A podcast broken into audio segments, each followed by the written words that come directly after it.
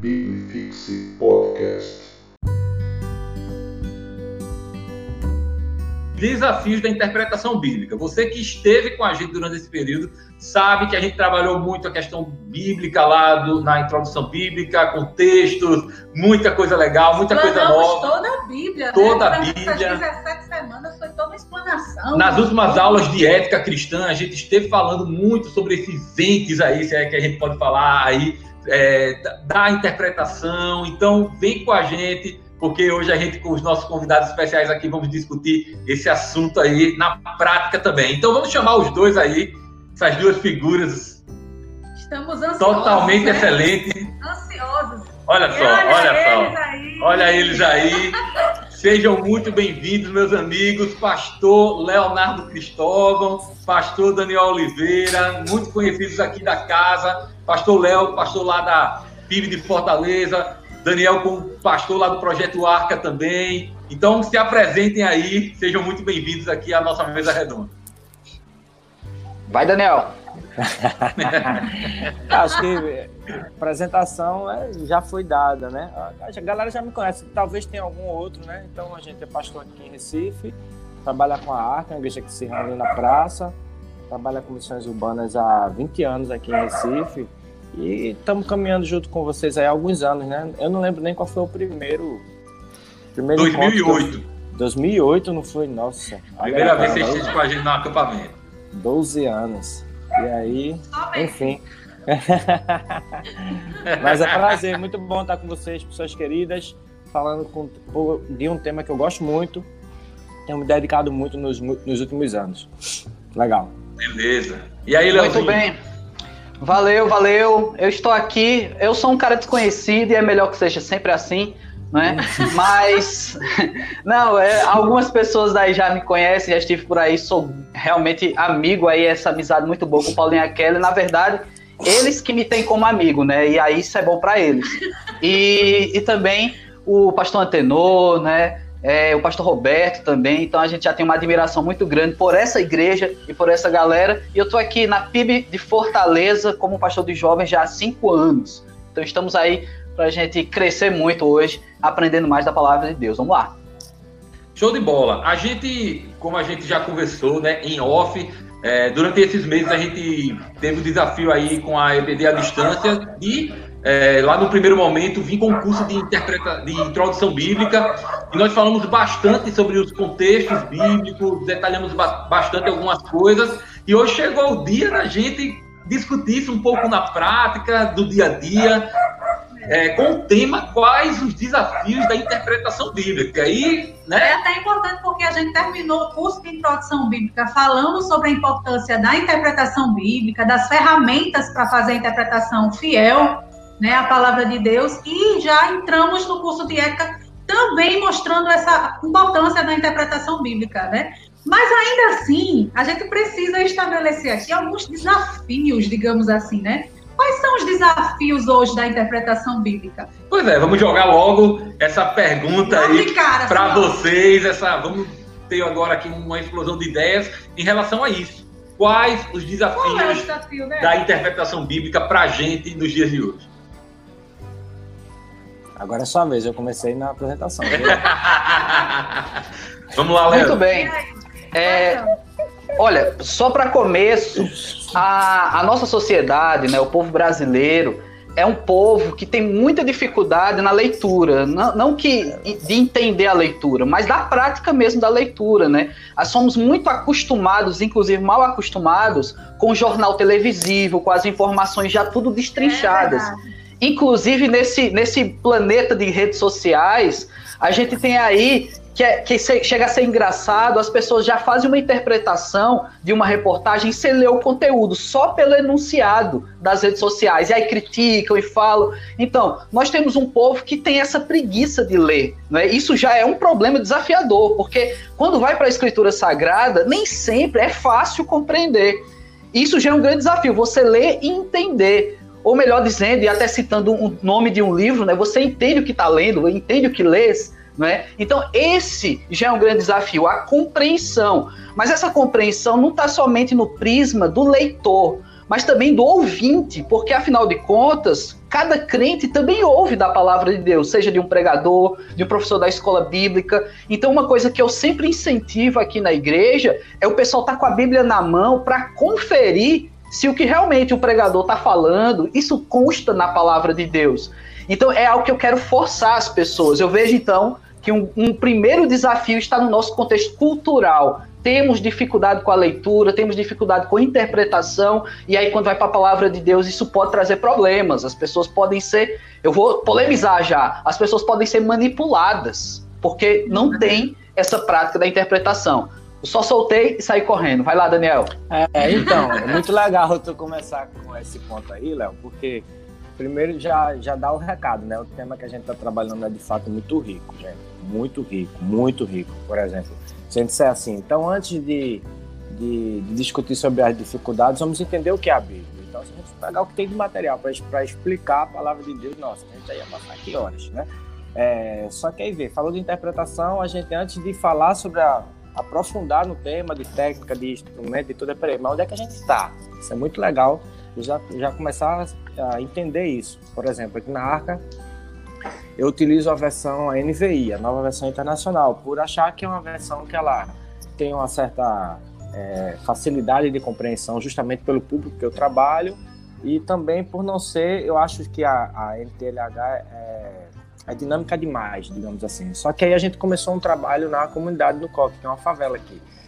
E aí a gente já está vendo assim, nossa, será que a NTLH já não é um, uma tradução mais adequada para esse cenário? E aí a gente sente na pele essa questão de, do brasileiro, da, da comunidade que não, não lê, né? Que não é só um hábito de ler, tem muita gente que nem sabe ler. Então, veja só o tamanho do desafio. Como se não bastasse os desafios ao você ler o texto bíblico, você está numa comunidade que o país não tem cultura de leitura e você está num lugar específico que tem muitas pessoas que nem sequer sabem ler, né? Então, já é um desafio para as igrejas. Eu acho que hoje em dia, no cenário brasileiro, a igreja tem que ter uma plataforma que resgate a importância da leitura, né? É, então, é, é, esse é um ponto interessante. A outra grande responsabilidade que, eu, a gente poderia adicionar aqui é que eu estava lendo um livro sobre interpretação bíblica e, e, o autor falou, eu esqueci infelizmente o nome dele, ele falou assim: se teologia, falar de forma bem prática, né? Se teologia é, refletir, é pensar, estudar sobre Deus, então, quando a gente está lendo a Bíblia, a gente está lendo material teológico, então, de certa forma, apenas mudando o grau de intensidade, todo mundo, toda a igreja, é é, toda pessoa que, que lê a Bíblia está tá, naquele momento fazendo um, um, grau de teologia. Então, perceba aí a, a, como é incrível isso, né? E aí a gente vê que o texto bíblico, ele, ele não é um texto comum. Eu acho que é a primeira consciência que a gente tem que ter, né? É, essa questão que ela falou é muito interessante. A gente está muito adaptado a, a ler um post?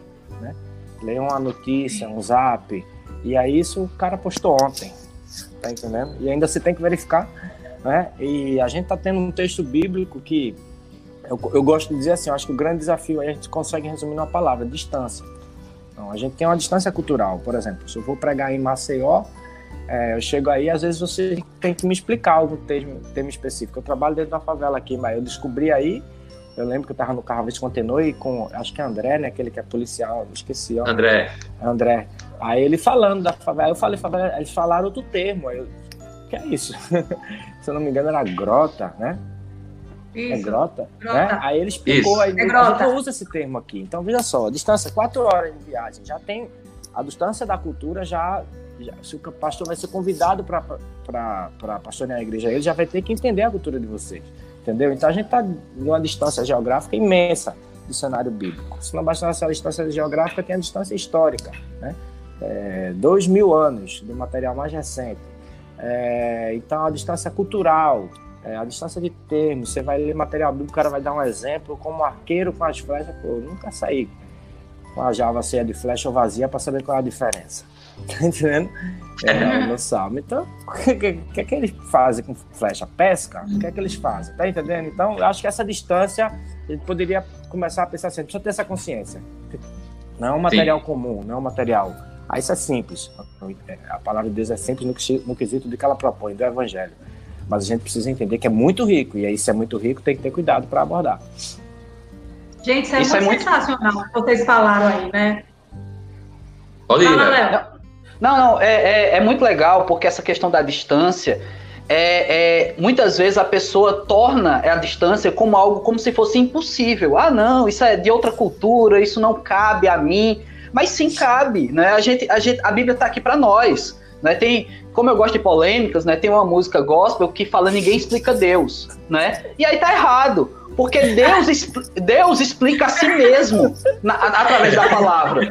Deus se explica, não é? E ali na palavra você tem um Deus que se revela. E se ele Verdade. se revela, ele quer que nós o conheçamos através da palavra. Então, essa, essa palavra, ela, ela é a nossa Bíblia, ela é uma reunião de vários livros, e vários desses livros foram escritos em tempos diferentes, por pessoas diferentes e para pessoas diferentes. E Deus, na sua misericórdia, ele quer que esse texto chegue até nós. Então tem sim algo de Deus a ser revelado até nós hoje. Mas é preciso respeitar quando foi escrito, para quem foi escrito, por que foi escrito, e é um pouco disso que a gente vai falar hoje.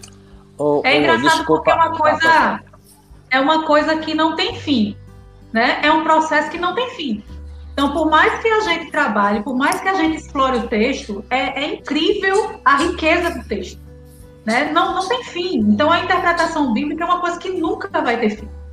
Né? É uma coisa que você realmente vai estar fazendo lá o tempo todo. e é, é, tão impressionante isso, porque independe do conhecimento do texto. Às vezes você tem lá um texto, Salmo 23, que você tem 300 interpretações diferentes naquele texto.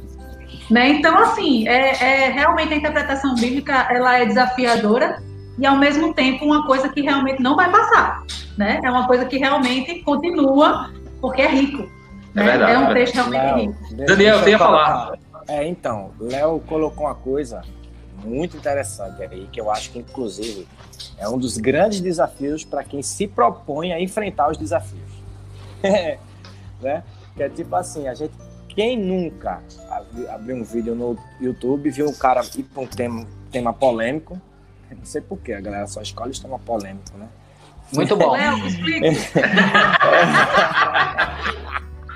Não, mas enfim, os caras vão pro tema polêmico aí, numa atenção lá, no quesito que normalmente divide as opiniões na igreja, diz, não, isso aqui é cultural. Né? É, é, é como se fosse a carta-chave para resolver o problema, assim. Cultural. Verdade. Verdade. O que é então cultural? Já que a gente está falando que isso é uma realidade. Foi um material escrito numa cultura distante da nossa, é, por um autor específico, para uma comunidade específica. Então, o que daquele discurso é cultural? Então, acho que o, o, o, o desafio central é Deus escolheu se revelar, como Léo colocou muito bem, né? E se você ler o Salmo 19, você vai ver isso muito claro. Ele se revelou de forma geral, através de tudo que é criado, e especial, através da palavra. Então, uhum. esse, essa ferramenta é muito importante. Você tem que ter consciência disso, tá entendendo? Então, ao abordar essa ferramenta, pô, se, ele, se ele escolheu fazer isso, se ele é Deus e realmente sabe todas as coisas, então, mesmo estando em culturas diferentes, existe uma mensagem ali que serve para todo mundo. Então, que para quem se propõe a abordar o texto bíblico com seriedade, então você precisa entender o seguinte: você vai ter que cavar, é um termo que a gente usa muito na escola que a gente, né, foi formado no quesito de interpretação bíblica, cavar para descobrir o que é princípio eterno. Tá entendendo? E você descobrir esse princípio, ele serve para o povo de Deus lá no deserto, aguardando para entrar na terra de Canaã, serve para a galera que está em Maceió e a galera que está aqui em Recife. Isso aí que você falou, Daniel, o grande exemplo para o nosso momento atual é o que muita gente tem feito com o texto do Apocalipse, né? Tem muita gente que trazendo o Apocalipse o pessoal está trazendo para o apocalipse Legal. atualmente com a pandemia como o fim do mundo. Ontem eu estava conversando com, com o, o Vitor, tudo isso na live da Liga. Que o pessoal fica aí trazendo essa questão do apocalipse como o fim do mundo, escatologia como a questão ali do fim da, das coisas, como aquele negócio que vai acabar com todo mundo, sendo que a gente sabe que a escatologia é, ela traz a teoria das coisas é, que, que vão ter o seu fim na finalidade, na volta de Cristo. E a mensagem do Apocalipse é uma mensagem de esperança. Quando o autor estava é. escrevendo, ele estava escrevendo para os cristãos perseguidos. Ele usa as, as linguagens figuradas ali para denominar o que era o Império Romano, para denominar o que era a igreja. E o pessoal fica confundindo as linguagens e muita gente que produz teologia tem feito isso e confundido as pessoas num, num, contexto como esse. Então veja como isso pode afetar na prática os nossos sentimentos e as nossas emoções no momento como a gente está vivendo. A importância realmente da boa interpretação bíblica não é uma coisa conceitual e teórica apenas. É algo que vai realmente servir para a nossa vida, para o que a gente sente e para o que a gente vive mesmo. O que é engraçado em Apocalipse, desculpe mais uma vez interromper, é que eu estava estudando Apocalipse e um professor falou assim: é, um livro é, tão incrível, né? Com 22 capítulos, é, uma, uma literatura específica, toda essa questão de contexto bem específico. E aí, no capítulo 20 tem lá, né? É, os mil anos e a destruição de Satanás. E a galera, oh, é. para, para. Achou a igreja até hoje, velho. Meu irmão, tipo assim, cara, ela nem. tipo assim, nossa, ele tá polêmico mesmo, viu, Léo? Você tá. Pois é. Pô, é só não esperar mais zumbi, Godzilla, isso não vai acontecer. Exatamente. inclusive, inclusive, acompanhando essa vibe, eu encerrei ontem uma série no culto dos jovens em Apocalipse, na carta às sete igrejas. Bem polêmica. Né? Cada igreja tinha uma mensagem ali e ontem nós encerramos. E é interessante, é, Apocalipse é tão esperança que para cada igreja, ainda que tivesse é, é, uma advertência de Deus ali, né, revelar naquela igreja, um problema acontecendo na igreja, no final tinha sempre uma palavra dizendo: aquele que se converter, aquele que vier até mim, eu recompensarei. Então tinha sempre uma recompensa. Então essa é a mensagem, porque mas parece que o ser humano ele gosta de ver o terror, sabe? Ele quer se, se, apegar aquilo ali que é pesado. Mas fechando essa parte de, de, de, contexto bíblico, né? Eu ainda quero propor mais um desafio aqui que nós temos, que é a interpretação equivocada, não é? Eu falo a palavra equivocada, que é uma palavra bonita, para não chamar o cara de herege certo? Mas é aquela interpretação equivocada, não é? Eu trouxe aqui como exemplo muito prático, muito rápido, dois textos conhecidíssimos da palavra de Deus que sofrem interpretação equivocada. E, gente, eu não quero falar aqui interpretação equivocada do cara daquela igreja do fulano de tal, que viaja na palavra de Deus. Não. Eu vou falar de interpretação equivocada no nosso contexto, contexto presbiteriano, batista, de gente que tem, que tem essa saúde de buscar a palavra de Deus. Olha, Mateus, é um clássico esse. Mateus 18, 20 diz porque onde estiverem dois ou três reunidos em meu nome, estou ali no meio deles. Esse texto é muito usado em reunião de oração quando tem pouca gente.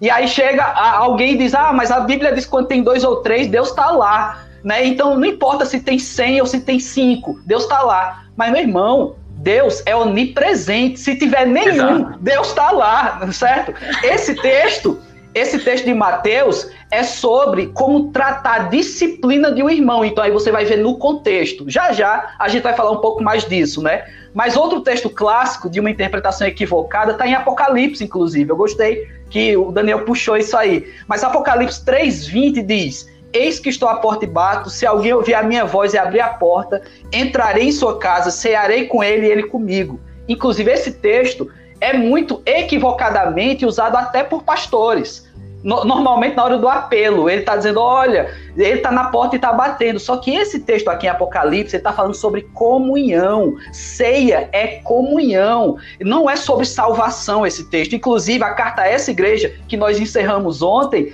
ela, ela não trata aqui a salvação, trata a comunhão e a falta do que os irmãos dessa igreja estavam perdendo, achando que eles já tinham tudo a riqueza e tudo que eles tinham, mas isso não era nada. Jesus disse: Olha, vocês estão perdendo a comunhão comigo, vocês estão do lado de fora, não é? Então, isso, esse, esse, essa referência de Apocalipse tem nada a ver com salvação, tem a ver com comunhão. Então, são alguns textos que a gente vai lendo e às vezes você está tão acostumado a ouvir no mundo gospel que você entende errado e leva para a vida errado, não é? Obrigada, viu, Léo? Já vi que eu não vou usar mais. De nenhuma forma, obrigada. Pois é. Cara, e você. você... Acabou comigo! Mas a Bíblia tem outros versículos, viu? Se você quiser errar em outros, tem vários. Pode fazer aí uma lista, obrigada, viu? Pra eu não errar mais.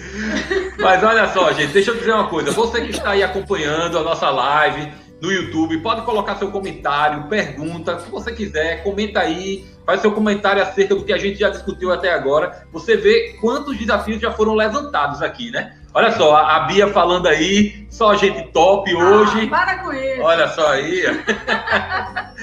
é isso aí. Olha só, o pessoal saudando aí, que reunião. Muito bem, isso aí. Você vê que a galera gosta pelo menos da gente, viu? Tá aqui Estamos já. Com... Pelo menos os convidados, não Os é? convidados, pelo menos, o pessoal gosta. O Marcos Antônio Vanderlei Silva fala que está aprendendo muito com a gente, certo? É, e, da Bahia. e é da Bahia, da cara. Um grande abraço aí para o Vanderlei, pessoal que está assistindo aí. É, Carol aí, falando meu pastor, não sei para qual dos dois é, para o Daniel ou para o Léo aí. É o Daniel. É o Daniel, é o Daniel. Carol Queca falando aí é o ovelha do Daniel aí. E é isso, gente. Lá para o final a gente vai é, ler perguntas aí. Eu estou vendo aqui o comentário da, da Nozinha falando aqui que está aprendendo muito, que é uma, esse encontro está maravilhoso. Nozinha sempre nos acompanhando. Sempre acompanhando a gente na EBD. Já ganhou três estrelas no céu. Sim, durante esse, durante esse período acompanhando bastante a EBD online. Então, é, você que está aí, coloque sua pergunta, coloque seu comentário a gente agora já traçou esse panorama né, dos desafios. Desafio. Você vê quanta coisa a gente falou aqui. Vamos ter que responder todos. Falamos sobre a questão do desafio da interpretação equivocada, dessa distância que há entre o texto bíblico, o contexto, com o nosso contexto, o quão é desafiador a gente aplicar isso nos dias Na de hoje, né? cultura, né? Na nossa não cultura. Tem, não tem realmente é, é, esse, esse essa coisa de, de, ler realmente de fato, né? De buscar uma interpretação. Então, aproveitando que a gente falou sobre isso, meus amigos, é, jogar aqui uma, uma outra pergunta para vocês. Se a gente sabe que é um grande desafio, se a gente colocou é, aqui na mesa essas, vamos dizer assim, também dificuldades, se é que a gente pode falar assim, a gente sabe que a gente precisa se preparar. A gente sabe que a gente tem que ir atrás do preparo. É algo que talvez esteja distante de algumas, vamos dizer assim, de algumas casas, de alguns locais de ensino, e a gente precisa se preparar para cumprir bem o nosso papel. Então eu pergunto a vocês, é, o que é que vai nos ajudar nesse para a gente conseguir cumprir esse desafio aí, a gente passar vencer, por esse, né? vencer esses desafios que a gente acabou de discutir aí. Quais são as ferramentas? O que é que vocês acham que pode nos ajudar para o caminho, né? caminho para nos levar aí à prática e ao bom preparo? Vai lá, quem vai começar dessa vez é Léo, conversando também com o Caveira, vai o Léo agora. Não, então, gente, é, de fato, é, a gente tem um caminho a seguir, é como o Léo falou, né? A gente não pode encarar todas essas questões como uma barreira intransponível, né? É, se a gente for olhar a cultura da igreja primitiva, o que o próprio Jesus fez, né, no seu ministério terreno, a palavra encarna entre nós, ele, ele ensina sobre o Evangelho, ele ensina sobre o reino de Deus, ele, ele fala o que vai fazer. Então, esse movimento entre ensino e vida já é muito claro é, no ministério de Cristo. Quando ele ressuscita, que ele diz, ó, Atos 1,8, né? Este poder, sobre os olhos, Espírito Santo, as minhas testemunhas, tal. Aí, quando a gente vê a igreja surgindo, a gente percebe que isso é um, é um, é um fator muito forte do, desse movimento do reino de Deus agora através da igreja pelo poder do Espírito Santo. É, eles, quando vai descrever a igreja, eles falam lá, eles, eles se dedicavam aos ensinos dos apóstolos, né? Quando você, isso é quem já estava dentro. Quem chegava, chegava mediante a pregação da palavra, mas eles tinham passado por um processo de acompanhamento, de ensino. Né? Eles tiveram um processo é, acompanhando Cristo. Então você percebe que, antes de tudo, a gente precisa entender que isso faz parte da, da, da missão da igreja. Então a gente está aqui para, de fato, proclamar. A gente ontem na Arca fez, tá fazendo um review, um remake do Evangelho de Marcos, e a gente viu quando Jesus tem um contato lá com o Gadareno, que ele quer ir com Jesus, aí ele pega e diz lá, ó, não, volta, vai para tua casa e mostra, proclama o que, o que Deus fez pelo Senhor e a misericórdia dele. E você vê que isso realmente é um padrão da igreja. Então, acho que essa consciência é o primeiro passo. Tipo assim, não é opcional. Eu tenho realmente que me dedicar a isso. Então a questão agora é como tem e tem duas camadas aí agora, pelo menos acho que fica bem claro isso até no, no movimento da Igreja do Novo Testamento. São as pessoas que são separadas para ministerialmente é, ter uma responsabilidade maior em torno disso, tá? Você vai ver que Tiago vai falar assim, ó, o mestre a responsabilidade dele é maior. É, na hora de escolher os oficiais da igreja tem todo um critério lá de seleção. Quando Paulo vai orientar Timóteo, vai dizer, ó, maneja bem a palavra. Então a gente percebe que existe esse público que aí são, são os nossos pastores, né, liderança que tem esse, esse, essa tarefa. Então, eles, eles têm um caminho diferenciado. Acho que a gente também tem que entender isso. Primeiro que a tarefa é para todo mundo na igreja, que às vezes a gente descansa nessa coisa de pastor. Não dá. É, porque para proclamar, os, os caras usavam a palavra. O, o sermão era exposição, explicação, aplicação e, e o apelo lá. Né? Arrependam-se. Então, todo, se, a gente, se a gente, a não ser que a gente coloque assim, ó, proclamação é o Ministério do Evangelismo, palavra é com o pastor e eu, eu sou aqui só vim pagar, entrar no cinema para assistir. Então, ó, é, uma, é uma, parada que toda igreja é responsável. Agora a gente, claro, tem que ter a consciência disso. Tem o pastor e tem o rebanho. Então, a questão é como vai se dar a dinâmica da igreja para aí aí volta para o mesmo ponto, né? Para perpetuar esse princípio da igreja, né? Que é, que é proclamar o cuidado em torno da palavra, a proclamação e a edificação. Proclamação para quem está fora e a edificação para quem está dentro em torno das escrituras. Então, quais os programas que a gente pode fazer é, da parte de, da liderança responsável pelo ensino para tornar o ensino da palavra uma cultura da prática da igreja. A igreja ela tem várias programações, né? Vamos fazer um levantamento, acho que seria um bom, uma boa reflexão. Vamos fazer um levantamento das nossas programações e ver quanto delas, quantos por cento da nossa cultura está em torno realmente do conhecimento da palavra, já que é algo tão importante.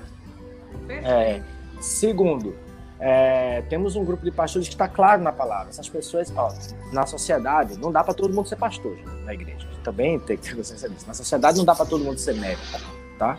Então, alguns vão ser separados por Deus, vão ser pastores. Então, como que a igreja vai proporcionar essa caminhada diferenciada dessa, desses ministros? Tá entendendo? Então, acho que é responsabilidade da igreja, sim, promover esse contato diferenciado com os pastores para que eles sejam cada vez mais capacitados e, e sejam essas figuras responsáveis. Porque enquanto o médico está fazendo a cirurgia, enquanto o mecânico está é, consertando os carros, né? enquanto o, o político está Mundo, mundo é tá, assim, é. Isso aí você pode pular. Pula. Então, é, o pastor ele, ele, ele tá responsável por isso. Então, na sociedade, se tem uma agência que é para levar a, a, palavra, o reino de Deus, no mundo caído, né? Esse, a gente, essa presente ordem que é liderada pelo Satanás, né? E a gente é a agência que vem invadir para tomar de volta proclamando esse reino de Deus. A gente é a única agência que pode fazer isso. E dentro dessa agência tem um, uma figura que foi separada do corpo com essa função, então a gente, a gente como corpo inteiro tem que tratar ele com essa com essa devido, ter esse devido cuidado, tá? E ter consciência da missão dele, porque às vezes também tem a parada do pastor, seu faz tudo e não consegue estudar para pregar para a igreja. Então é outro problema. Então acho que existe um problema mais raso, de entendimento aí, né, para a gente entender as responsabilidades nisso, a gente tentar resgatar. Eu acho muito legal o que vocês estão fazendo, né? Não é só. É, a gente passa muito tempo recebendo a revistinha, mas de repente, pô, peraí, vou fazer uma leitura aqui agora. Né? Vamos, vamos avançar. Que tal se a gente fizer uma matéria sobre o Novo Testamento? Uma sobre. Você está entendendo? Panorama bíblico. Vamos fazer um curso com módulos, está entendendo? Porque para tudo na vida a gente vai estudar, levar caderno, leva uma seriedade danada. Aí quando é para falar para a igreja, para a razão eterna da coisa, a gente nem caderno leva para a igreja. Eu fico me perguntando, por que a gente leva caderno para a igreja? Você está entendendo? Então, eu acho que vale a pena a gente refletir as práticas mais básicas, né? Da igreja. Como a gente pode começar o retorno para tornar a igreja um local conhecido por conhecer, prezar, ensinar e praticar a palavra de Deus. Quem são os responsáveis por isso? Tem a diferença? Tem, são os pastores, vamos dar subsídios para eles. E aí sim, toda questão de treinamentos, ministérios, casas né, de formação teológicas. E aí tem todo, tem diversos, né? Tem que saber para certa também para não formar herege que tem, infelizmente tem.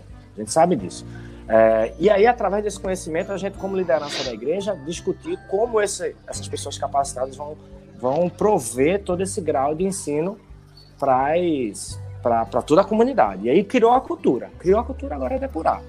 Eu não entrei na parte técnica. Eu vou deixar a parte técnica para quem tem a cara de um escriba, sabe? Tipo assim. É... Como transpor essas barreiras? Dá, tá, criamos tudo. E agora, o que, é que a gente vai fazer, Léo?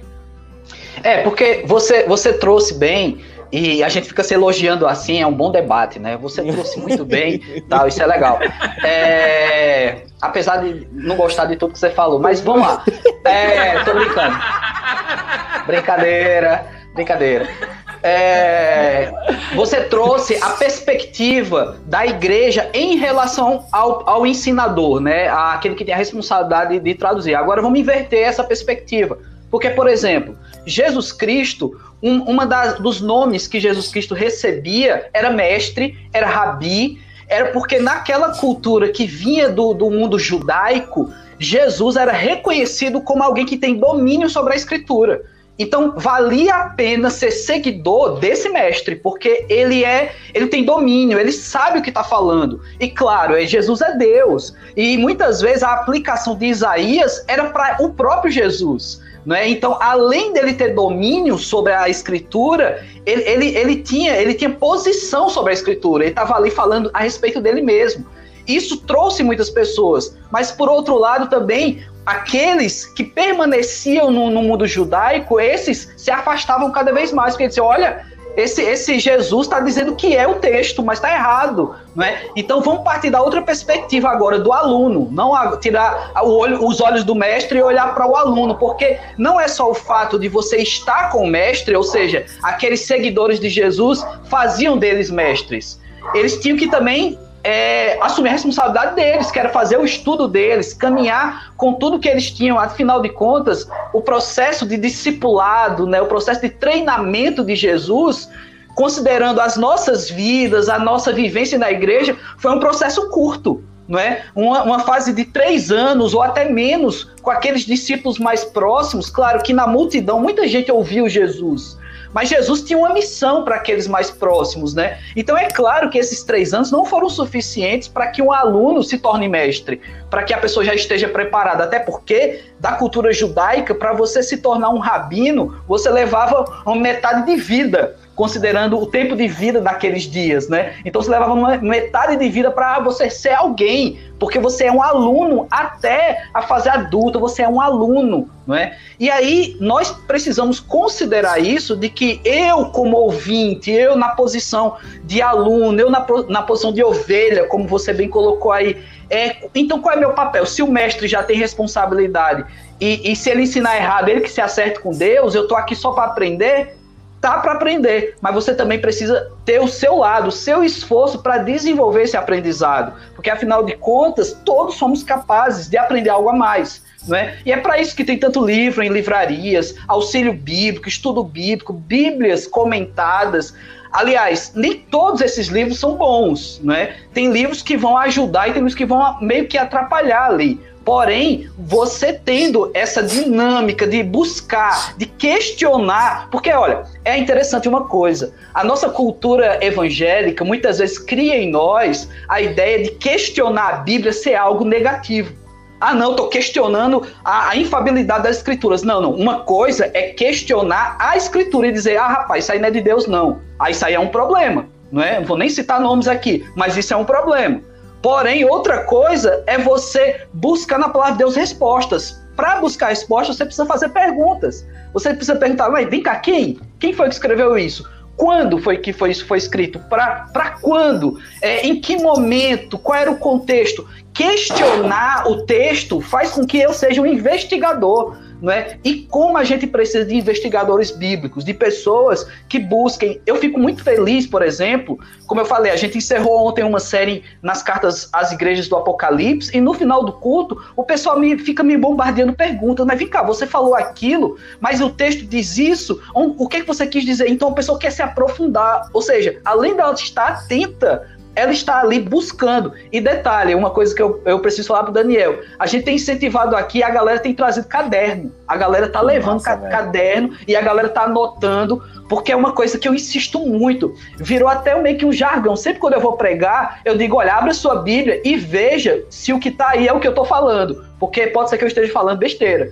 Então as pessoas, eles, eles querem questionar e questionam. Só que isso também, eu estou trazendo, entre aspas, um problema para mim eu tô forçando a galera a questionar e eles vão me questionar. E isso eu vou ter que me dedicar ainda mais, né? E como o Daniel falou, o mestre, o professor, o pastor, ele precisa ter uma, uma posição ou, ou, um ambiente para que ele também possa se dedicar, para dar as respostas que as pessoas precisam ter. Mas também na humildade de dizer, olha, eu não tenho todas as respostas, eu não sei tudo. Mas cabe ao aluno também esforço. Então Ô, a gente Léo. já está meio que desenhando aí talvez uma resposta, um caminho, né? Então, primeiro ponto, a gente. Eu vou aí pintar sua parede. Ó, primeiro ponto que a gente realmente pode fechar é que a interpretação bíblica ela não pode ficar nas costas somente do pastor, é uma responsabilidade de toda a igreja. Então, toda a igreja realmente precisa buscar se aprofundar no estudo bíblico, né? Isso realmente é o primeiro ponto que a gente vê. O segundo ponto que Daniel colocou também aí foi da gente como igreja, oferecer os meios para esse pastor também se capacitar.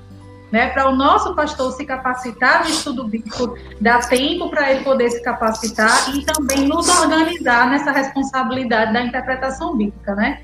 Então, assim, já estamos caminhando e aí trazendo essa responsabilidade para a gente, né? Tipo, a gente sendo ovelha, é, tendo que fazer esse processo de interpretação bíblica, né? O que, que a gente poderia usar né? Se é que vocês têm algumas ferramentas, algumas formas, né? Talvez técnicas, não sei. O que, que a gente poderia usar, digamos assim, para fazer a nossa interpretação bíblica em casa mesmo, meu estudo bíblico, né? Além da orientação do pastor, mas também quais métodos eu poderia usar para poder melhorar aí meu estudo bíblico na hora de eu fazer aquela interpretação do texto?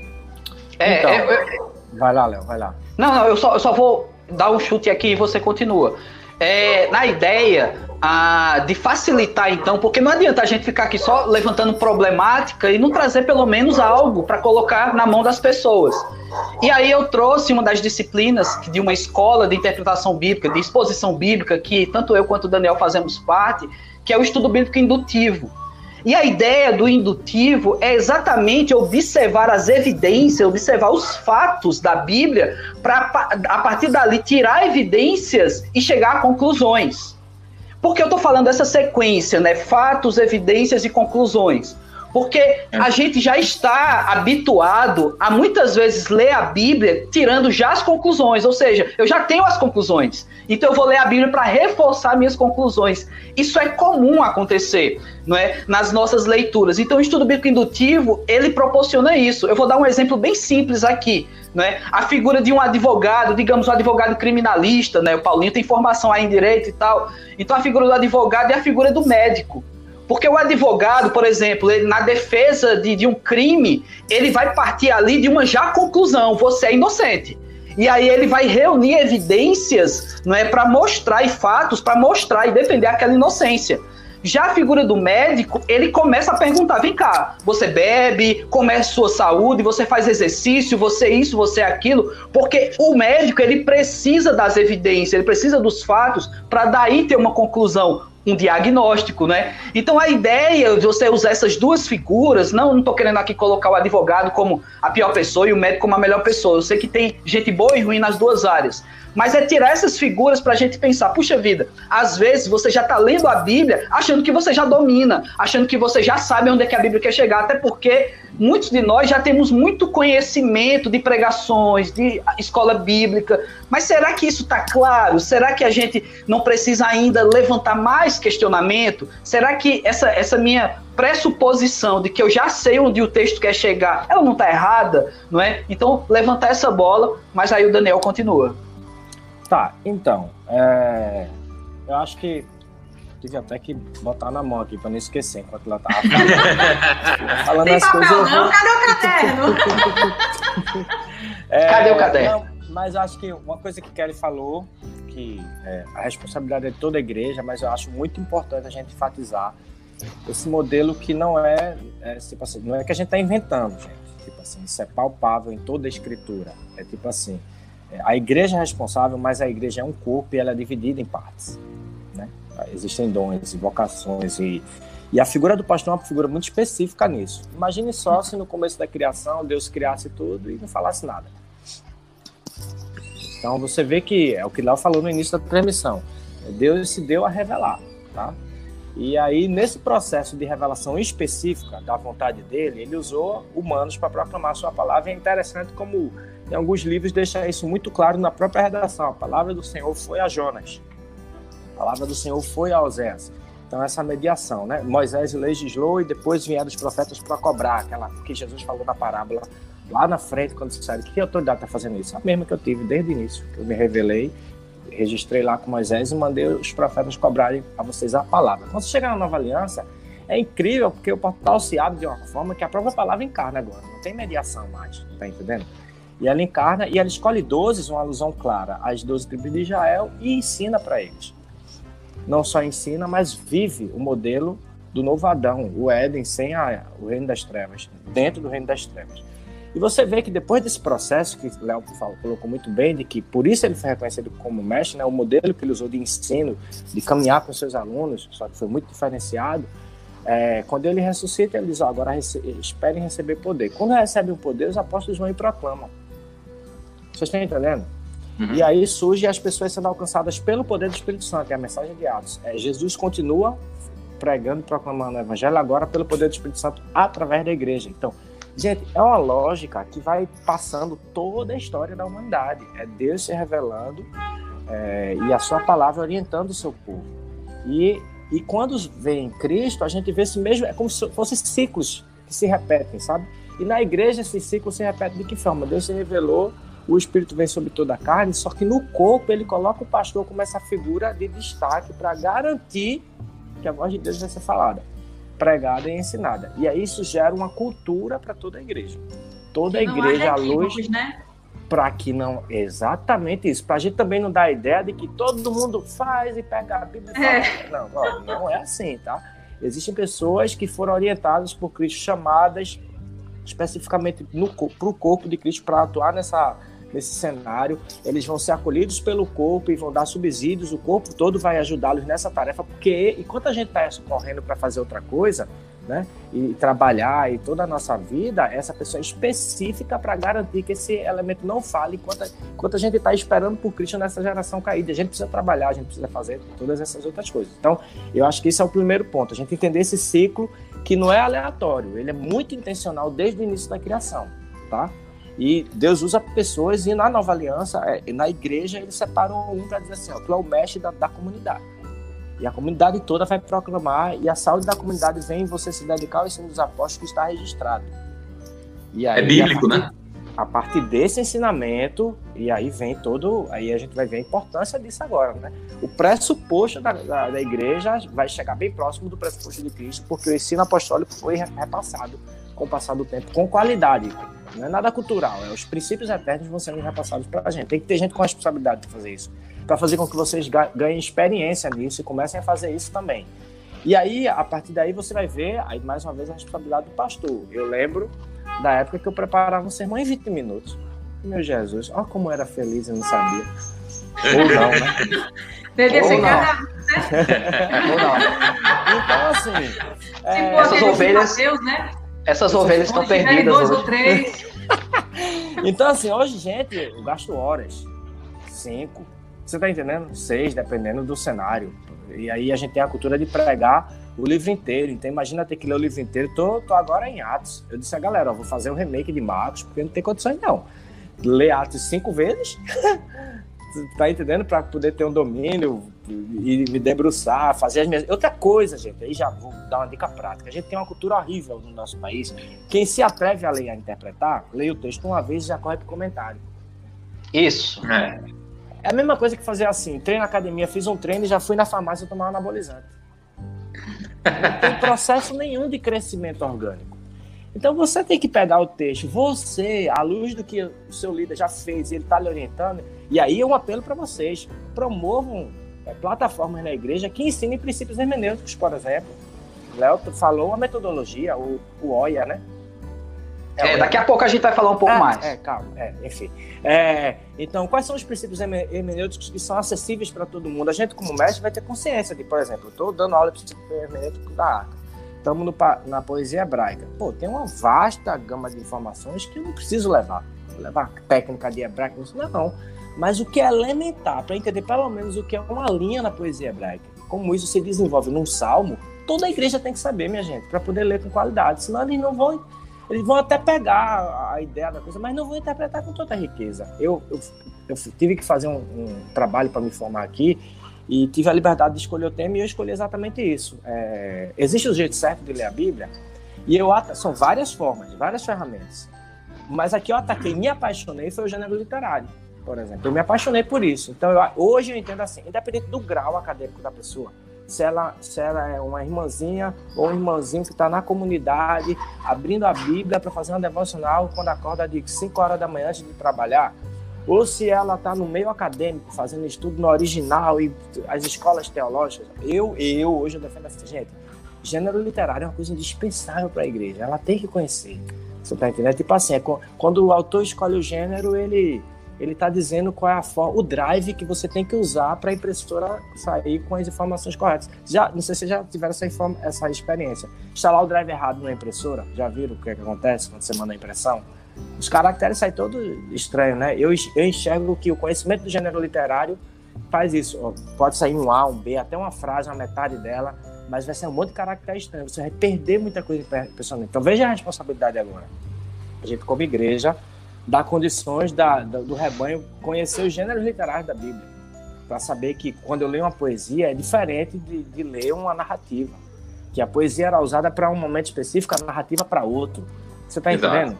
Então, mas vai ter poesia dentro da narrativa também, como assim? Então a coisa começa a crescer. Então, esses vários elementos aí, né? Tipo, conhecer o gênero, como eu vou transpor essa barreira da, da distância? Então, vamos, vamos, vamos aí, eu vou até passar de novo para Léo para ele explicar um pouco melhor. Diante dessa questão, como seria um indutivo? Como eu posso despertar essa curiosidade das pessoas, esclarecer um pouco a Hernandes Dias Lopes e seus comentários lá, que já traz tudo mastigadozinho, né, com tópicos lá. Esquece isso. Estou dizendo para você queimar nem jogar fora. Estou dizendo assim, existe um momento certo para usar isso. isso. Não é tipo Verdade. assim, né? Às vezes daqui a pouco a galera não vai ter lendo mais nem a Bíblia. Vai, ah, vou fazer um estudo pequeno grupo. Já vai Fernandes de Ailó. Tá entendendo? Comentário ou então, ou então, se a pessoa não quer ler a Bíblia, é só ler a mensagem. É. Era uma piada isso, né, Léo? Senti uma, uma piada. de crítica. Calma, Léo. Já é... chega no grau ele. Enfim, enfim, gente, como que a gente vai né, começar a dar ferramentas para a igreja, que eu vejo também outro problema. A gente dando, tendo conhecimento que o pastor é o mestre, né, que é essa figura importante, nesse mecanismo onde todo mundo vai se dedicar ao ensino de Jesus, é, a gente se acomoda e senta no banco. E aí criou-se outra cultura que não é legal, que é a gente chegar só para ouvir o que é para fazer. Verdade. E não faz, sabe? Verdade. Não faz. Muito é. bem. É real, viu? Real isso, viu? Você vai para Efésios, é, a orientação de, de, Paulo aos homens, ó, vocês são sacerdotes do lado, dos lados de vocês, viu? Ou seja, quem tem que ensinar a palavra, e é um remake, viu? Porque Moisés, quando desceu com as, é. as, os dez mandamentos, ele fez ensina a seus filhos e aos seus netos. Aí na nova aliança que Jesus faz, ó, continue a mesma coisa aí, viu? Homens, por favor, vamos lá. Quem é que está ensinando a palavra dentro de casa? Então, a, nós estamos como igreja só ensinando na igreja ou estamos ferra, ferramentalizando as pessoas para manter essa cultura em seus lares? Então, é, antes de conhecer as escolas, vamos criar essa consciência. Eu acho que é muito importante isso, criar essa consciência pelo ensino da palavra. E aí a gente a, a, pode mergulhar. Quando despertar, e mergulha, sabe? Aí, como é que eu vou transpor a distância cultural? Eu tenho que ler o texto, eu tenho que observar o texto, eu tenho que conhecer o gênero literário, eu tenho que. Você está entendendo? Aí, Léo, pelo amor de Deus, explica melhor esse OI aí, que eu acho que é um caminho excelente para a galera é. fazer isso depois que criar a consciência.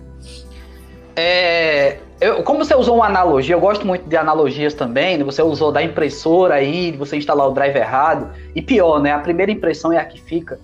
Mas ah, eu, eu gosto. É, é, tem um delay mesmo, assim, para a pessoa entender. Mas ah, eu gosto da, da analogia da, da comida, né? Que já são 11, 12 agora, né? Ô, louco, bicho, 11, 12.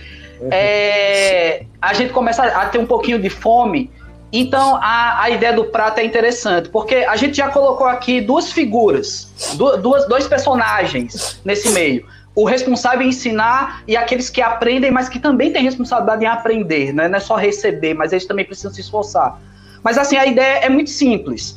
Ah, o, o, o, professor, o ensinador, ele tem uma responsabilidade de chegar na cozinha e de pegar todos os ingredientes e preparar um bom prato não é? E levar para o púlpito ou para a sala de aula o prato já pronto para o consumo das pessoas. Não significa que você tem que dar todos os detalhes. Olha, eu coloquei aí uma pitada de sal, eu coloquei aí, sabe, um temperozinho. As pessoas se importam mais em consumir o prato pronto. Mas detalhe, as pessoas que consomem esse prato, eles também precisam entender, caramba, isso aqui tá com gosto de pimentão. Então eu entendo que aqui tem um pimentão, isso aqui tem uma cebola diferenciada. Então a ideia não é só levar comida e comer a comida, mas é entender o que eu estou usando para preparar e quem se alimenta dizer assim, eu estou entendendo do que eu estou me alimentando, não é qualquer comida, não é? Então alguém, alguém está, estaria esperando isso como uma piada, mas não é, realmente é sério essa ideia do prato e do consumo. Mas vamos lá, o Daniel pediu para a gente trazer a ideia do OIA, né? Ele citou essa, essa essa sigla, né, que nós crentes adoramos siglas, né, Igreja PIB, EBD, a gente adora siglas, né, o gospel. E aí a gente tem uma sigla, mais uma para você aprender, que é OIA, OIA, que é observar, interpretar e aplicar.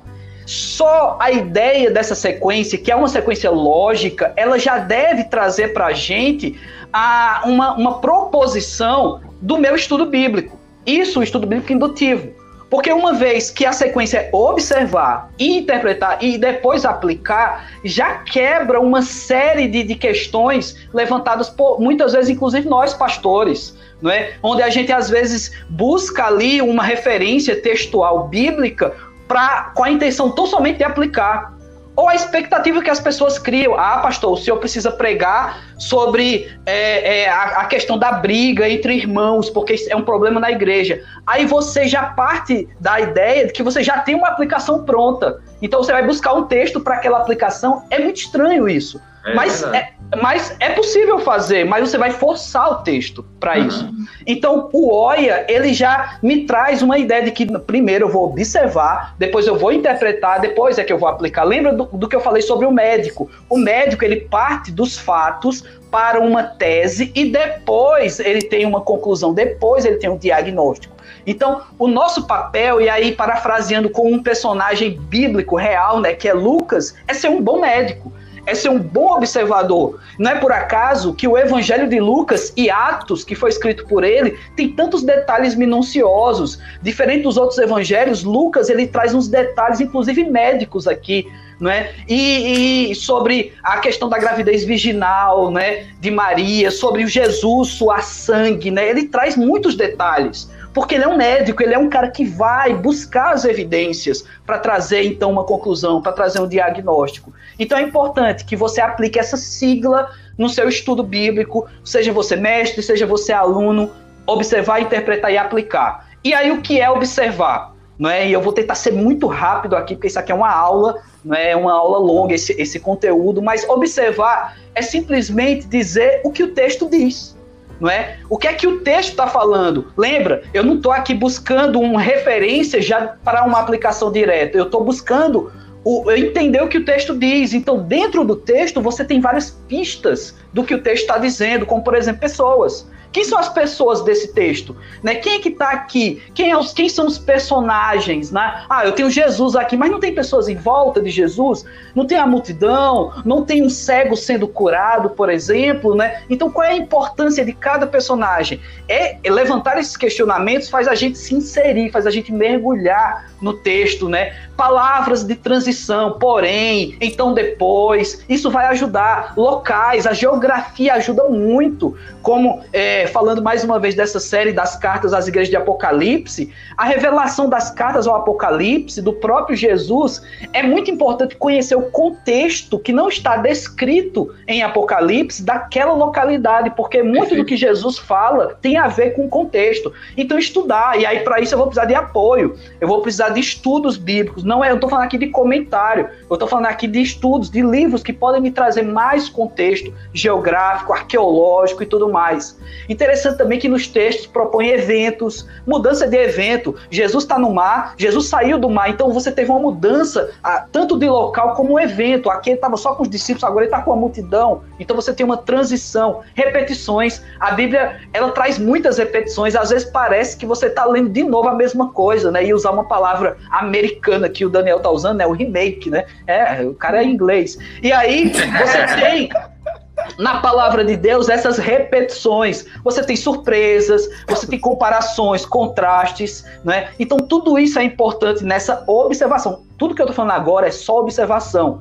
Na interpretação, na letra I, você tem que entender o que isso significa. Se uma vez você observa, você agora vai entender. Vem cá, sim, eu observei. Você tem personagens. Você descobriu que naquele determinado texto tem três personagens: Jesus, o cego e a multidão. Agora, o que isso significa, né? Qual, qual, é, qual é o peso disso para esse contexto? Então, é importante o I, a interpretação. E aí são perguntas maiores, né? O que essa palavra, esse personagem, o que essa ideia significa para o texto maior? E aí você cresce ainda mais os olhos para dizer assim, sim, mas o que essa passagem, o que esses personagens, o que esse texto que eu observei significa para a Bíblia como um todo? Porque a Bíblia é um livro que ele tem uma unidade na aplicação. Daniel falou, faz parte de toda a história da humanidade, não é? Então, o que é que significa para o contexto bíblico? O que é que Deus quer com a Bíblia, né? Qual a importância desse, dessa cura no meio dessa multidão para o contexto geral da Bíblia? Isso é importante, né? Então, outra pergunta é por que essa passagem está aqui? O que, é que ela está fazendo aqui, né? Ela deveria estar aqui mesmo, sabe? Qual a importância de acontecer exatamente essa cura nesse determinado momento? Qual é o significado disso para minha vida, né? Você já pode trazer uma aplicação, mas por enquanto você deixa a aplicação geral para depois. E por último, como que essa passagem vai trazer uma aplicação sobre Jesus? O que é que Jesus está ensinando? Porque afinal de contas, a teologia bíblica afirma que tudo é sobre Jesus, do começo ao fim. E por Sim. último, a aplicação, né? É última a aplicação. E a, a aplicação significa o quê? O que é que isso traz para mim hoje? O que é que eu vou levar para casa? Porque uma coisa é o estudo que eu estou fazendo, dizer, puxa vida, agora eu sei a Bíblia, agora eu entendi esse contexto. E tá bom.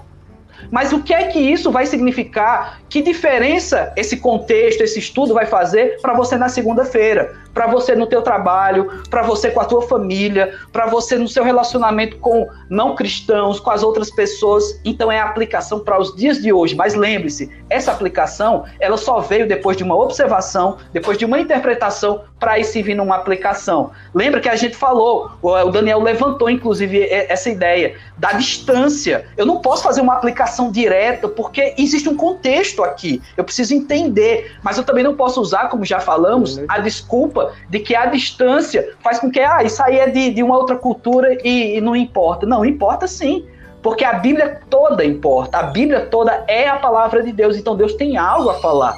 Então a aplicação ela fica por último e justamente entender diante de tudo aquilo que eu já observei interpretei como é que isso se aplica na minha vida. E aí tem três perguntinhas para a gente encerrar essa parte mais aula, não é? Sobre é, essa questão da aplicação. A primeira delas, existe alguma aplicação na minha vida? Porque o texto tem que falar comigo. Sabe, eu tive uma experiência muito legal com o Russell Shedd lá em Recife uma vez, e aí eu é? perguntei. Rapaz, e aí eu perguntei. Esse cara é chique, viu, Daniel? É, você vê aí que ele falou, chega se impôs aí. E faz tempo, e faz tempo. Não poderia ser agora essa consulta, até porque a nossa religião não permite, né? Mas.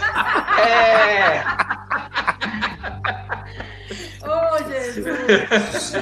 E aí eu era seminarista, né? E, eu, e como, como eu era seminarista, eu, eu, tinha menos medo de fazer perguntas bobas, né? Quando eu era seminarista. E aí eu cheguei pro seu Shed e perguntei para ele se ele tinha algum problema com pregações é, que ele repetia. Porque eu sabia que o seu Shed já havia repetido pregações em lugares diferentes, né? E aí eu eu estava fazendo parte da Junta de Missões Nacionais e às vezes eu não tinha tempo de preparar sermões em igrejas diferentes. Eu levava o mesmo sermão e eu sentia uma culpa por causa disso, que estava levando o mesmo sermão para pessoas diferentes. Eu perguntei ao seu Shed.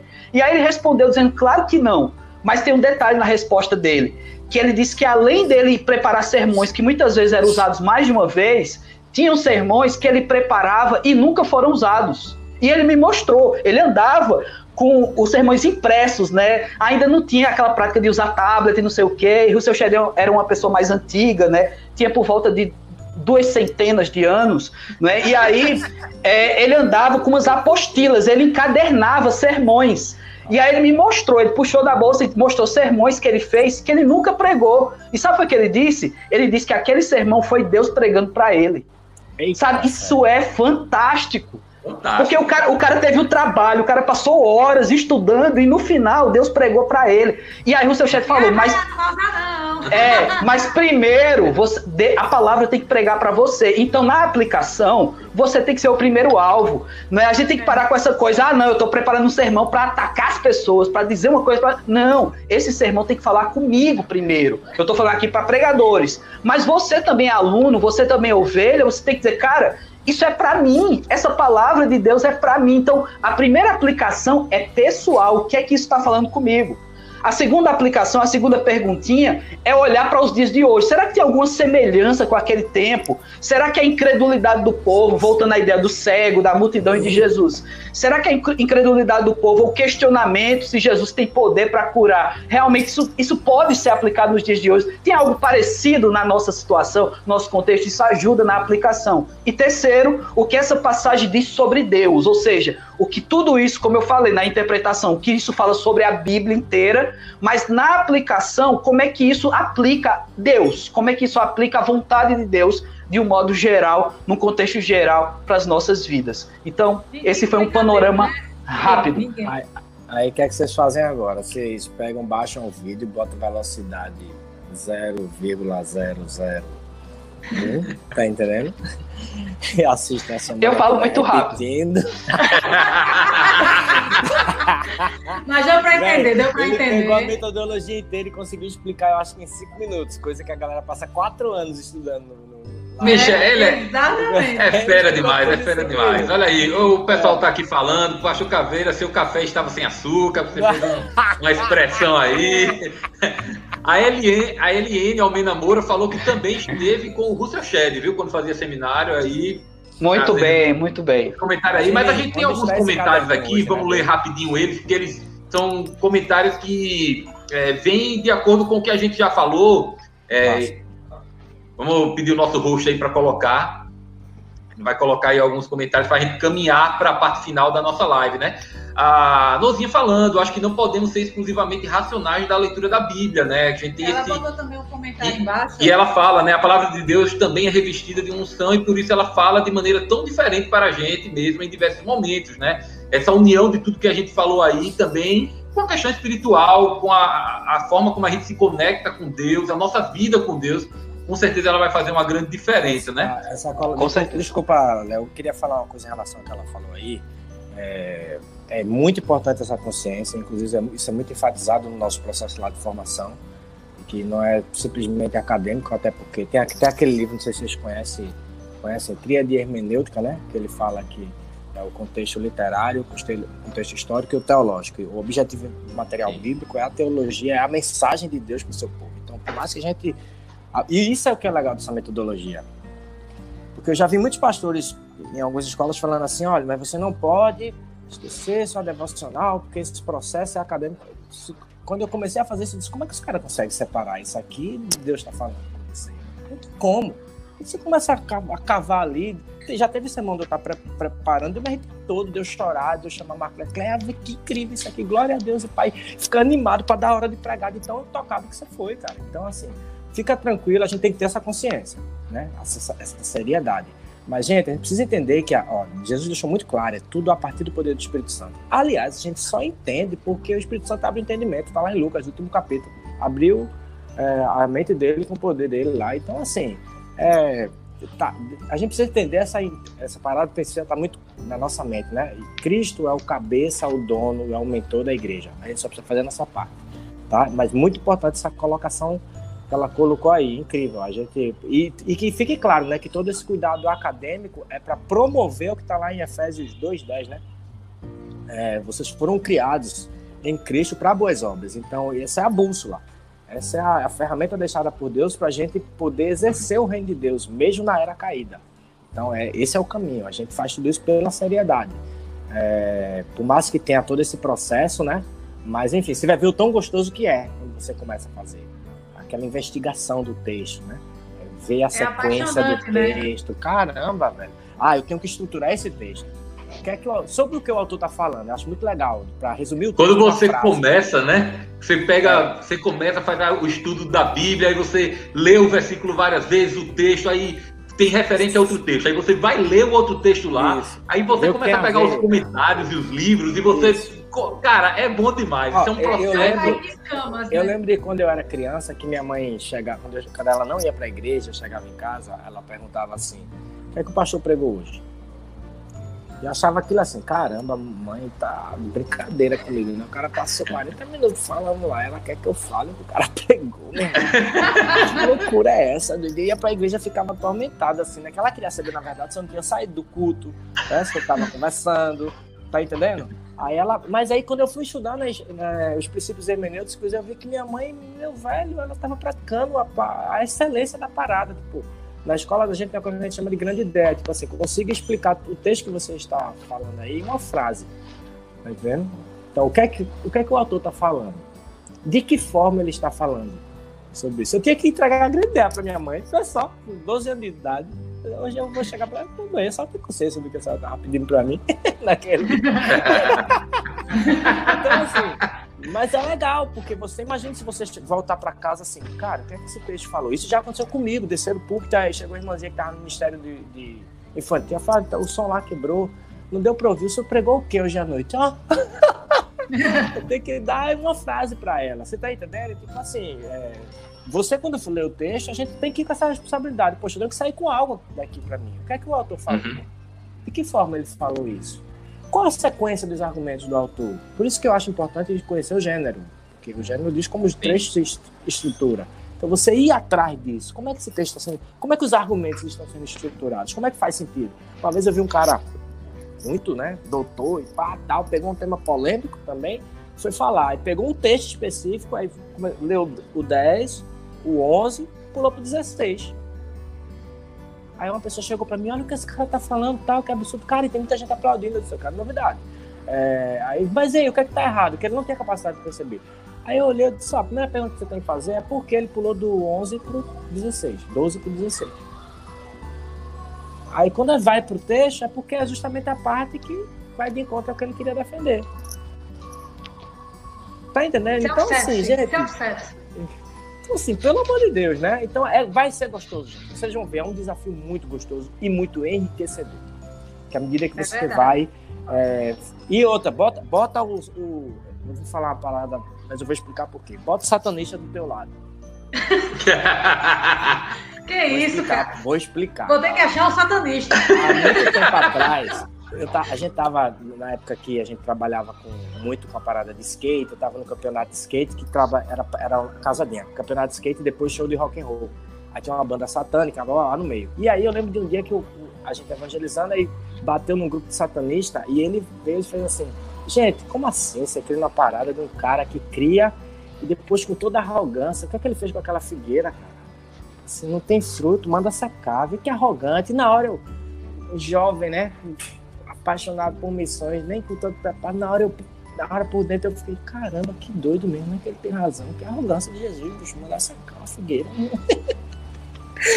Mas na hora eu não sei, eu não lembro nem o que eu falei, velho. Você tá entendendo?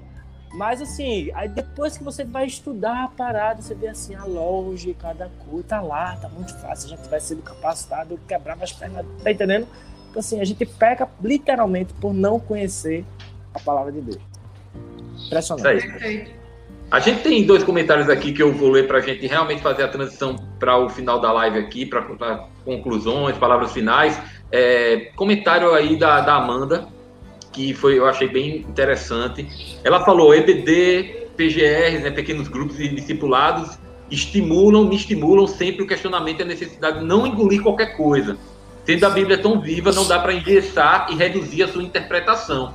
E aí o Renato, com complementa com outro comentário que é bem legal. Ele fala isso mesmo, Amanda. O estudo bíblico e o amadurecimento espiritual é fundamental para que tenhamos prioridade na interpretação. É a questão do estudo, a questão do preparo, é muito estudo, ele estava falando, né? Então a gente realmente precisa aprofundar essa discussão, né? Isso aqui que a gente está fazendo hoje, você vê, vocês falaram aí nas palavras muito sobre os métodos, Daniel falou sobre gêneros. Na nossa aula de introdução bíblica, a gente falou sobre gêneros. A gente falou, ó, tem o gênero literário. A gente falou os conceitos, ó, tem o gênero tal, gênero tal, gênero tal. Falamos várias, vários elementos ali de interpretação da Bíblia. no sentido técnico, apresentando o conceito para as pessoas. Mas mesmo na EBD, na época, a gente disse, gente, olha, mas isso aqui tudo você tem que se aprofundar. Tem que aprender a fazer isso. Você tem que buscar. Não é simplesmente conhecer o conceito aqui, o que é isso, ah, legal. E aí a gente, com alguns exemplos, né, a gente conseguia. A gente, é uma aula de uma hora e pouca, e a gente tentava, de alguma forma, com versículos bíblicos, com exemplos, mostrar para o pessoal qual a função daquele gênero, porque ele era tão importante ali para a Bíblia.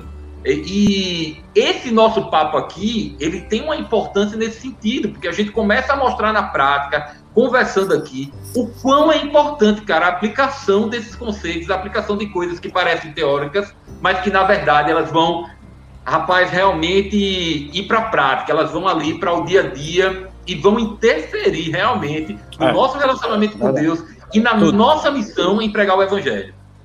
Ou seja, se você estudou a introdução bíblica com a gente, ética, nem começou seu estudo ainda, tá?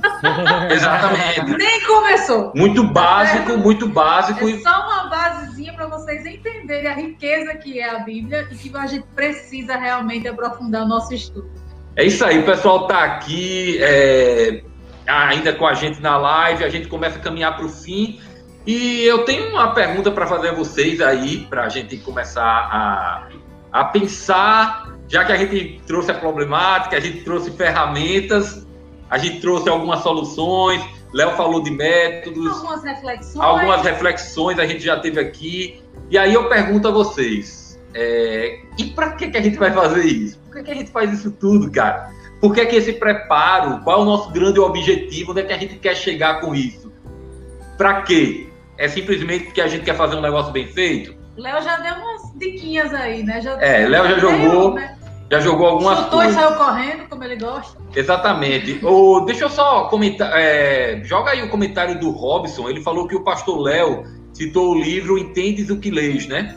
E aí o Robson está falando que neste livro o autor destaca não é necessário Isso. que alguém seja um especialista para aprender a fazer bem as tarefas da exegese, mostrando aquilo que a Kelly falou também. E do nosso... ele ainda deixa outro, né? É, ele ainda deixa. Sim, ele deixa outro. Ele fala que o segredo está em aprender e fazer as perguntas certas a, a cada. É, a fazer as perguntas certas a cada gênero bíblico, cara. Então, vê aí legal, que legal. Que não é, é como o Daniel falou lá no início, né, cara? É uma tarefa que parte ali dos capacitados, mas para capacitar, para a gente poder capacitar. Esse é, é, um objetivo do discipulado é a também, lógica né? da coisa. Isso. É a lógica da coisa, né? A lógica é discipular para discipular. Então aí eu jogo para vocês essa pergunta aí. E aí, para que, que a gente faz tudo isso? Vocês já deram uma pincelada, mas vamos caminhar para o, o final da nossa Bola tá live. Tá clicando para o gol, é só chutar.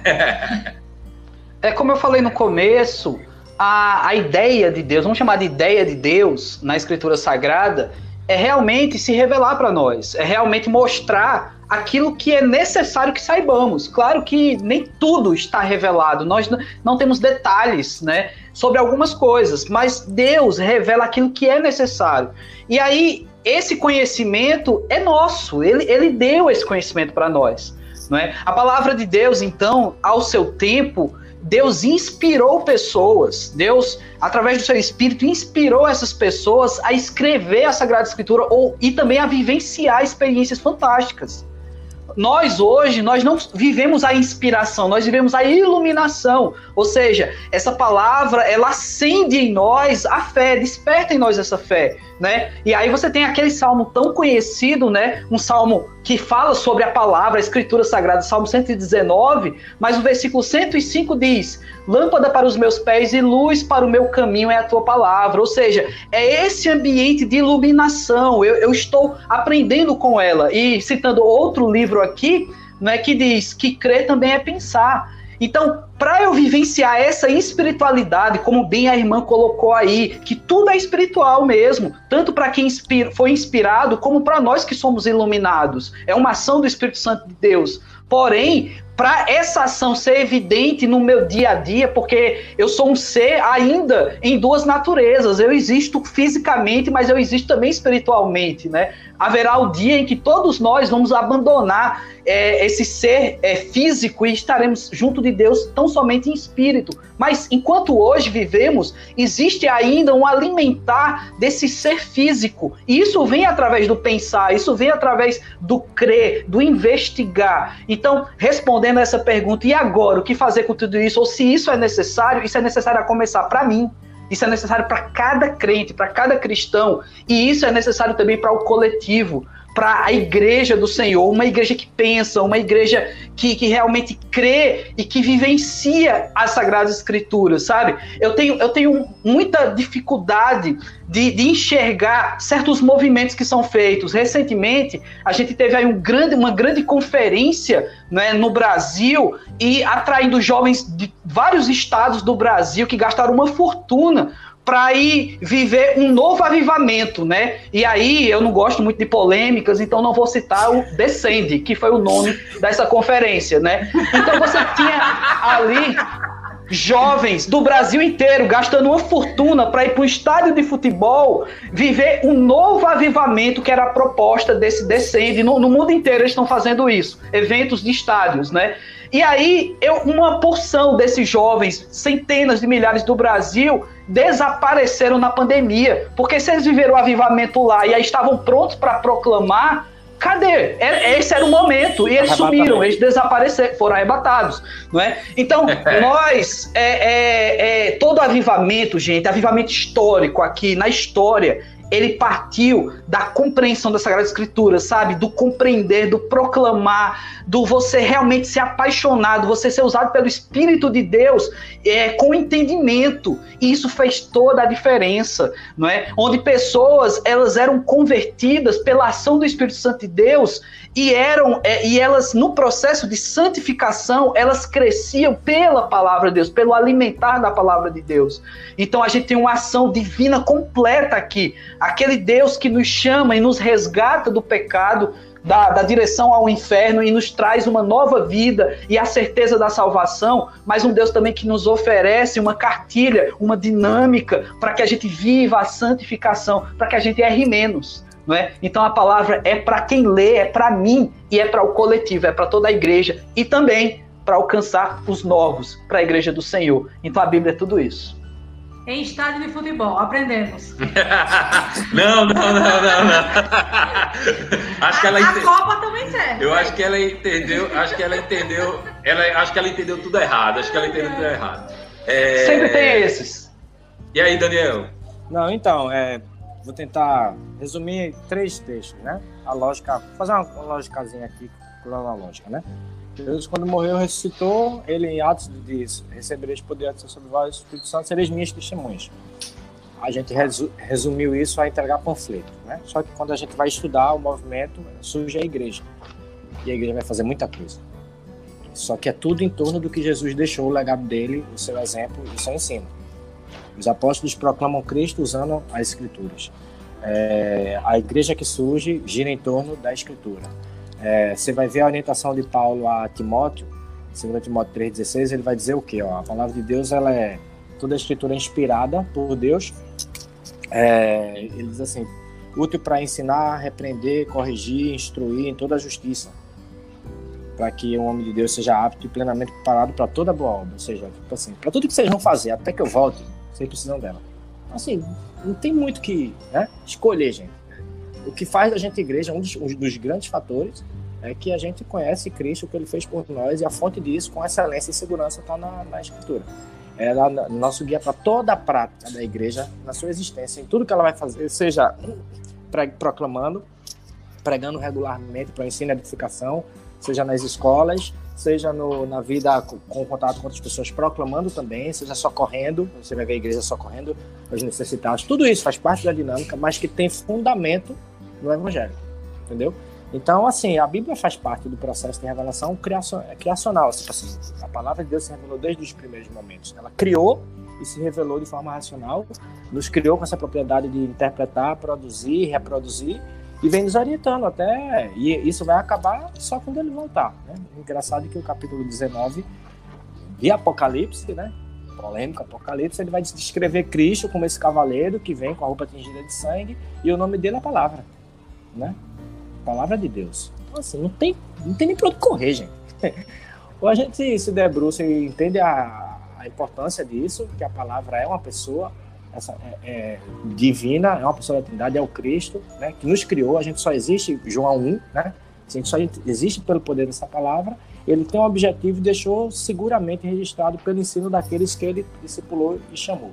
Então, é nossa missão, não tem muito o que escolher. A importância é, para você, se você já um dia se perguntou assim, quem sou eu, aonde estou, para onde vou, qual a razão de existir, pronto, ó, quer viver sua vida excelente, de forma excelente em todas as camadas, financeira, sexual, emocional, é, tudo. Então, cristão, igreja, tem que conhecer a vontade de Cristo, porque a gente, como eu falei em Efésios, foi criado para isso, conhecer a sua vontade e realizar boas obras. Efésios 2, 10. Ponto. Até que ele venha. Perfeito, perfeito. perfeito. É, olha só, para a gente concluir aqui, eu tenho um, tenho um autor, um teólogo, que tenho certeza que vocês gostam muito também. É, o John Stott, ele tem uma frase dele, uma citação de John Stott que eu acho maravilhosa. Ele diz que a fé e o pensamento caminham juntos. É impossível crer sem pensar. E está muito diante, está muito colado com o que a gente conversou aqui hoje, né? Lógico que o princípio parte da fé, parte do Espírito Santo nas nossas vidas, a partir do momento que Cristo anda conosco, que nós aceitamos ele, ele, perdão, mas não tem como. Eles é a Trindade. trindade. É, a Trindade. trindade. mas não tem como, não tem como a gente fazer isso se a gente não pensar, se a gente não estudar, se a gente não se capacitar. E a gente tem que realmente prezar por isso. A nossa geração é uma geração que muitas vezes está é, tá deixando de lado a leitura, o estudo, o investigar e nós precisamos bater na tecla disso, precisamos ser corajosos em falar isso. E o nosso papel é, é esse. Eu sempre falo para os alunos lá do seminário, quando estou dando aula, que muitas vezes o pessoal vem com muita teoria, sabe? Muita teoria, eu sou conhecedor disso, eu li tal autor, eu li demais, eu sou um grande conhecedor. Mas eu falo para eles: olha, a aplicação da teologia sem coerência bíblica, contexto bíblico, não vai adiantar nada. A gente precisa ser coerente. Porque as pessoas que estão lá fora, é por isso que a igreja precisa sair é vida, das quatro né? paredes. É a vida, né? É a vida, Daniel. Se a gente não sair dessas quatro paredes que a gente vive, das programações, do AUE, se a gente não sair disso, a gente não consegue. Todo mundo sabe, a gente tem o Ministério da Liga Teológica e a gente foi para a sociedade ali, viver com um pessoal que não sabia nem o que era a Bíblia, muitas vezes, não sabia nem o que era Jesus. E muitas vezes o pessoal ali no início da liga falava: o que é que vocês querem com isso?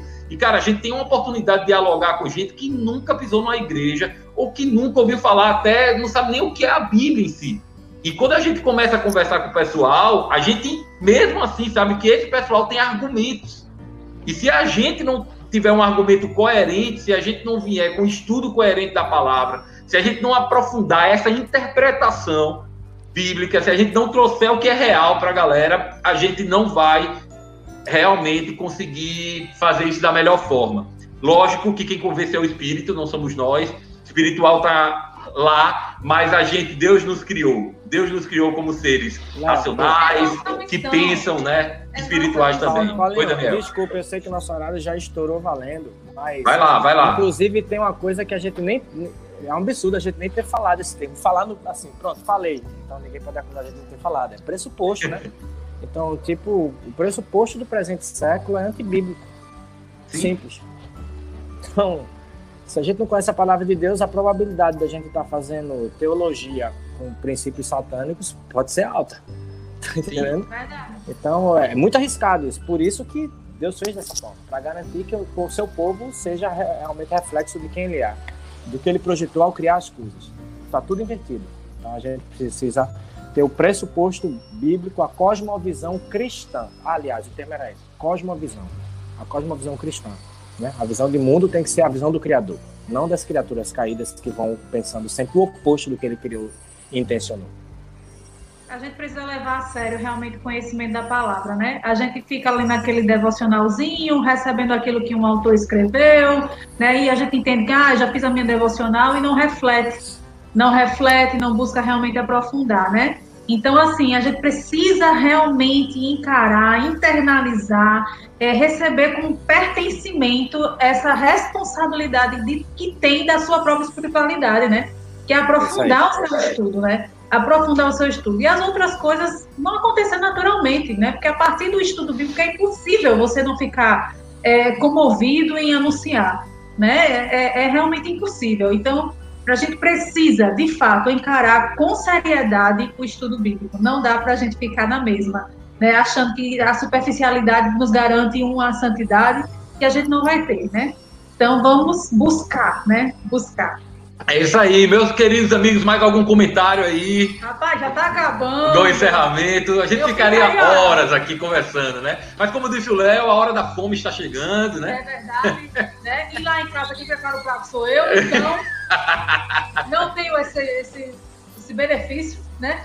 Tem alguém preparando para mim? Muito Mas olha só, eu quero já, é, desde já, eu quero agradecer a vocês dois aqui.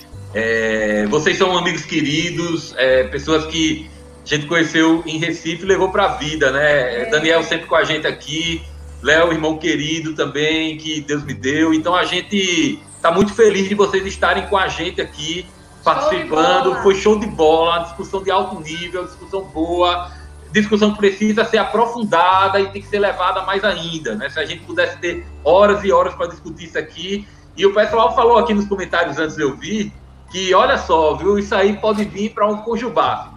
Vamos oh. esperar aí para quando o Conjubaca acontecer. Nós já temos planos aí para frente. O tema será Ninguém Explica Deus.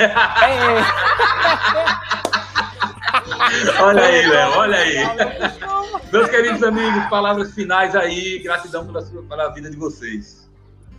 Muito bem, eu quero agradecer também a confiança, né? Esse, essa, essa amizade nossa ela, ela, ela tem que ficar abaixo da confiança e o respeito do assunto, não é? Porque a, a, apesar da amizade, se a gente fosse falar besteira aqui, com certeza você não chamaria, né? Apesar que provavelmente eu falei besteira, né? Então isso faz parte. né? Eu também! Mas estamos juntos nessa, né? E, e às vezes faço alguns inserts de questões polêmicas e tudo mais, mas é tranquilo, gente. Eu vou usar aqui uma frase de um grande amigo meu, pastor Eduardo Mendes, que ele sempre dizia nas postagens dele o seguinte: é, é para é pensar, não precisa concordar, né? É só para pensar, não precisa concordar. Ou seja, você não precisa concordar com tudo, né? Que foi da insert nosso, mas você precisa pensar, pensar sobre aquilo que temos falado. Claro, sobre a Bíblia você não tem que discordar. Você realmente tem que aprender sobre ela, porque se talvez você discorde hoje é porque você ainda não entendeu a palavra de Deus. Ou se você está discordando da palavra de Deus, é porque talvez você não queira fazer parte do povo de Deus, né? Então tem alguma coisa errada aí.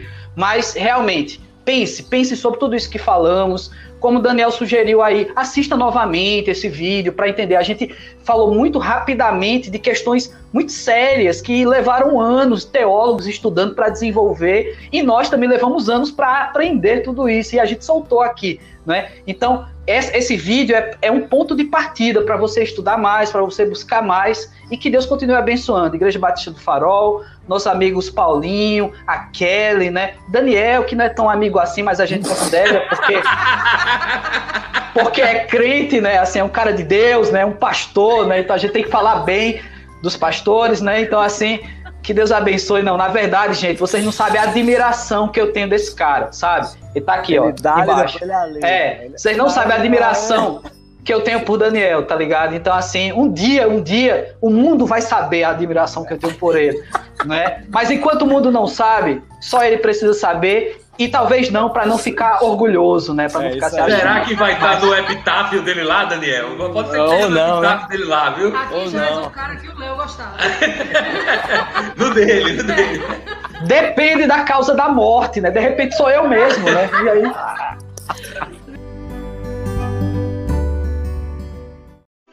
Biblifixe Podcast.